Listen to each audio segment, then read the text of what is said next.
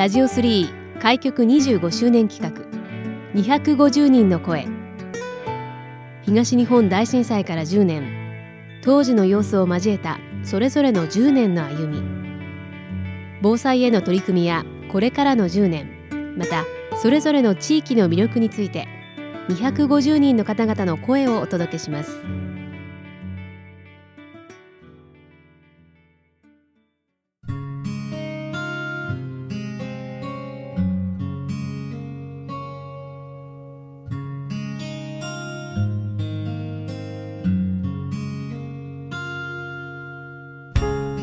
ラジオ3開局25周年企画250人の声。今回は防災士そして仙台市地域防災リーダー SBL を務めていらっしゃいます佐藤彩子さんにお話をお伺いします。佐藤さん今回はよろしくお願いします。よろしくお願いします。まあ佐藤さんはもともと大阪ご出身だというところで、はい。阪神・淡路大震災ご経験されたということなんですけれども、はい、当時どのように過ごされていらっしゃったかまずはそちらからお伺いしてもよろしいでしょうか主人の転勤が決まって、はい、あの引っ越しをしなければならなかったんですけれども、はい、ちょうどあの成人の日絡みで3連休だったんですね。そこであの荷物をまとめて送って、で夫を伊丹の空港まで見送って実家に戻ってきた翌朝がちょうど1月17日だったんです。結局、えっと、大きな震災が起きてしまったので、うん、えっと、夫は私の実家からあの、まあ、神戸の方に向かって、まあ、仕事にあの行ったりとかしていたんですね。うん、でそういうあの夫の状況お話を聞いたりあるいはあのテレビでたくさんのボランティアの方々が、うん、あの神戸で活動されているのを見ながらあの私自身は本当に臨月で何もできない、うん、いやむしろあの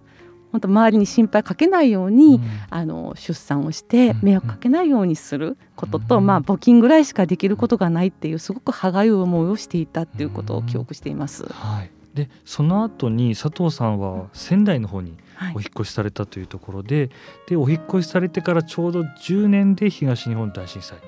被災されたというふうにお伺いしたんですけれども改めてその当時のことをお伺いできますでしょうか？はい、はい。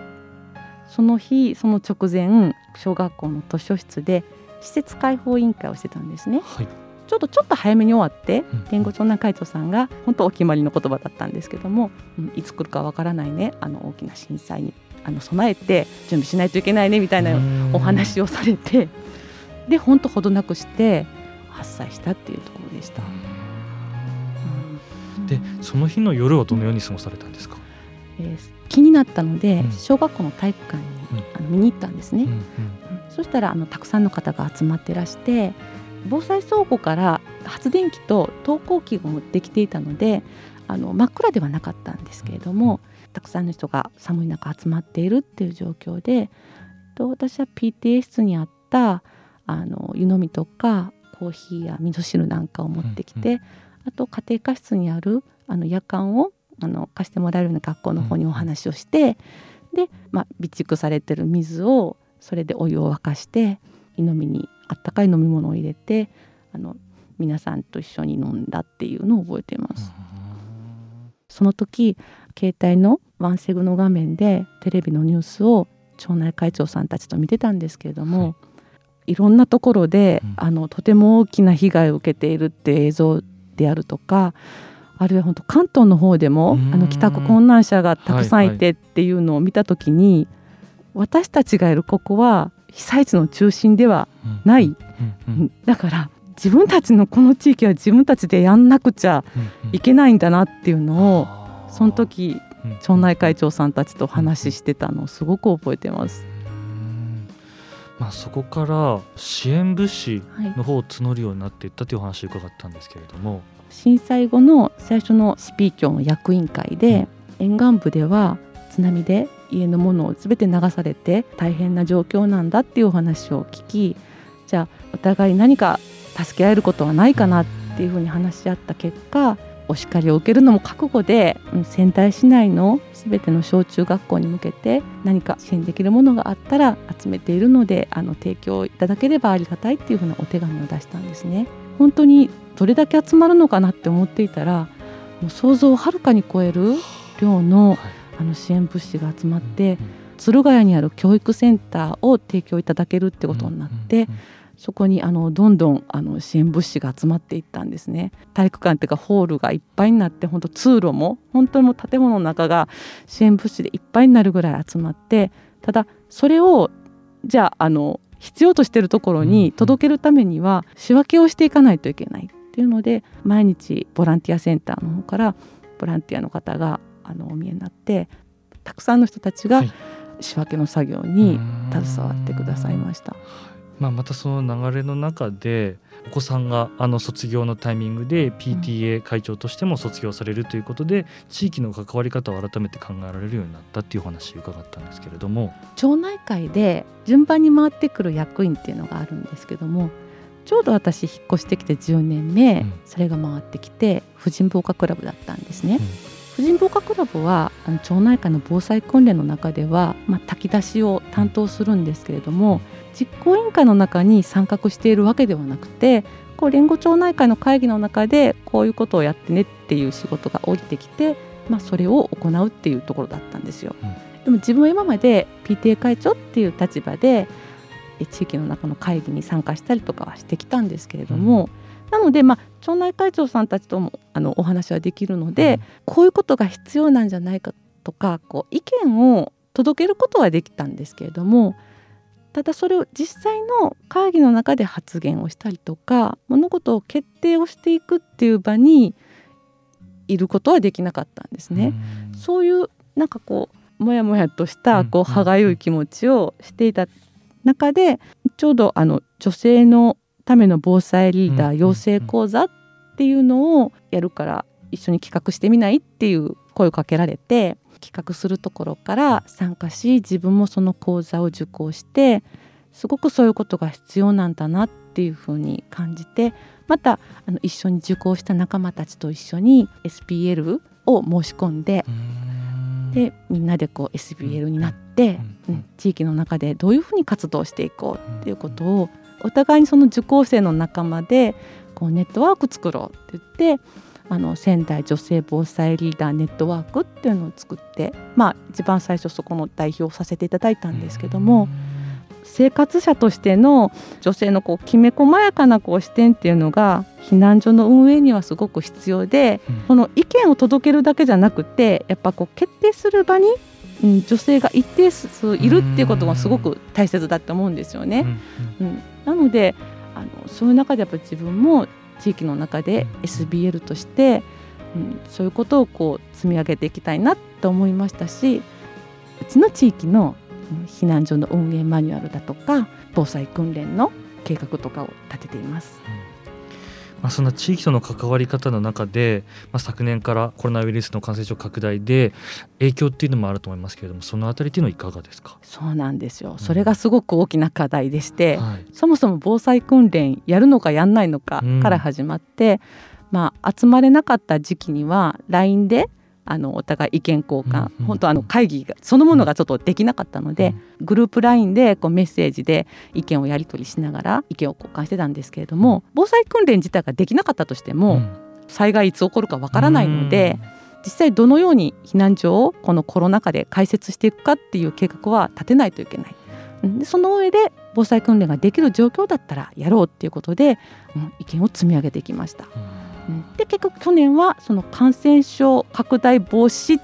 ていうところを一番テーマに掲げて、まあ、特に受付をポイントとした防災訓練をあの開催しました。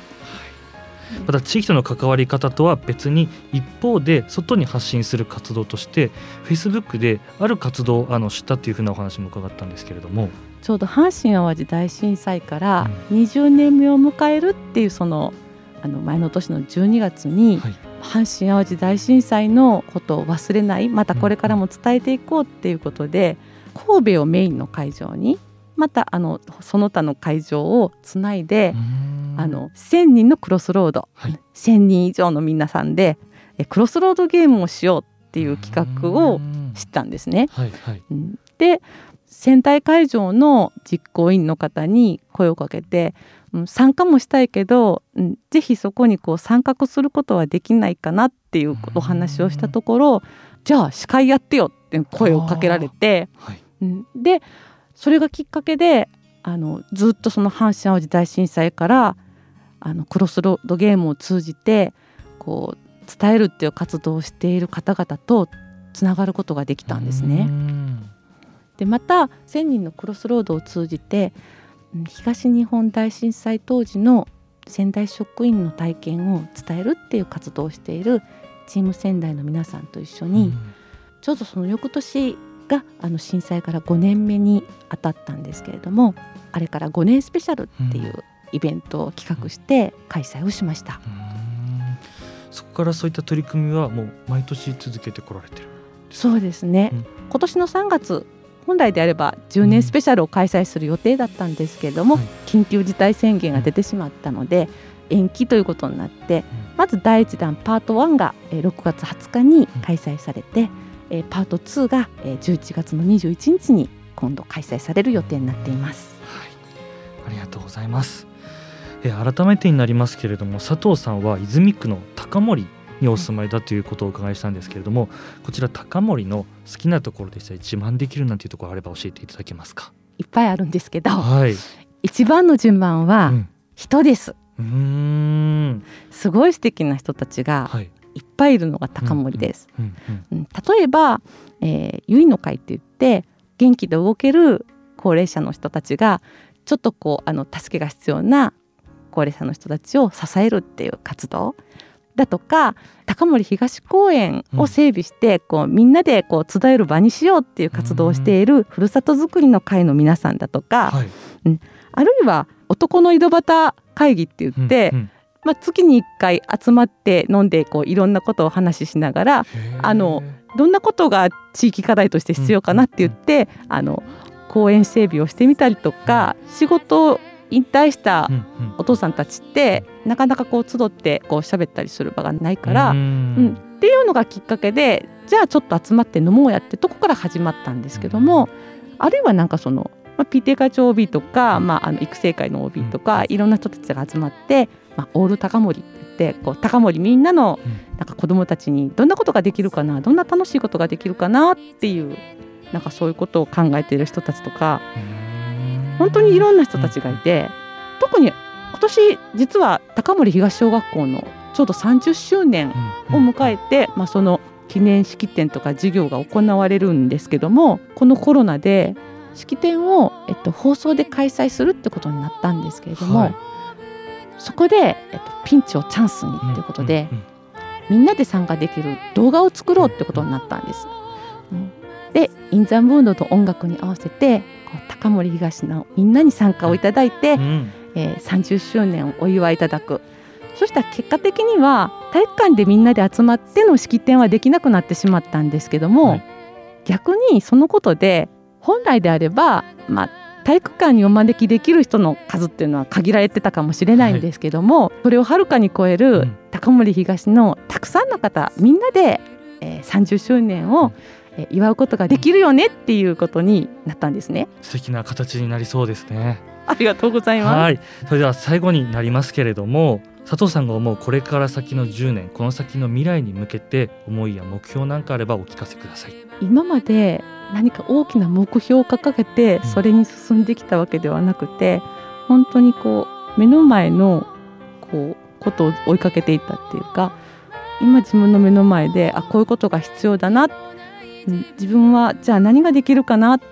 ていうことを考えながらこう手探りをしながらなんかここまで来たっていうところなんですけどでもその中で人と人とのつながりにこう支えられた助けられてきたっていうことをすごく感じているのでこれからもそういう人とのつながりを大切にしながら自分の目の前で何が必要かじゃあその中で自分は何ができるのかっていうのを考えながら生きていければいいかなっていうふうに思いますしその中でも、えっと、今自分が活動していることはやっぱり伝えるっていうことがメインになっていて震災の体験を伝えるっていうのはこれから未来の子どもたちに対してもそうだし災害っていうことに関して言うと仙台も含めてもうどの地域でもまたこれからい。つ大きな災害が起こるかもわからない、うん、ここはまあ被災地であると同時に未災地であるっていうふうに思うんですよね。なのでみんなが自分事として捉えられるように伝えていくっていうことを続けていききたいなっていうふうに思います。今 BGM で流していただいている音楽なんですけどもあのさっきお話しした、はい。うんあのあれから何年スペシャルのテーマソングを作ろうって言ってこうみんなで作った曲なんですね。うん、で伝えるっていうのもあのただ真面目にこう伝えるのももちろん大事なんですけどもこういう歌だとかなんかこう楽しいこととこう結びつけながら、うん、みんなの心にこう伝えていっていければいいなっていうふうに思っています。ありがとうございます、はい、今回は防災士そして仙台市地域防災リーダー SBL を務めていらっしゃいます佐藤彩子さんにお話をお伺いしました。佐藤さんありがとうございました。ありがとうございました。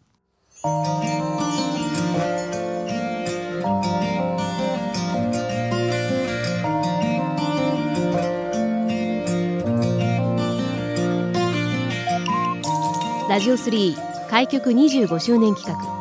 250人の声ラジオ3のホームページからもアーカイブでお楽しみいただけます。どうぞご覧ください。次回の放送もお楽しみに。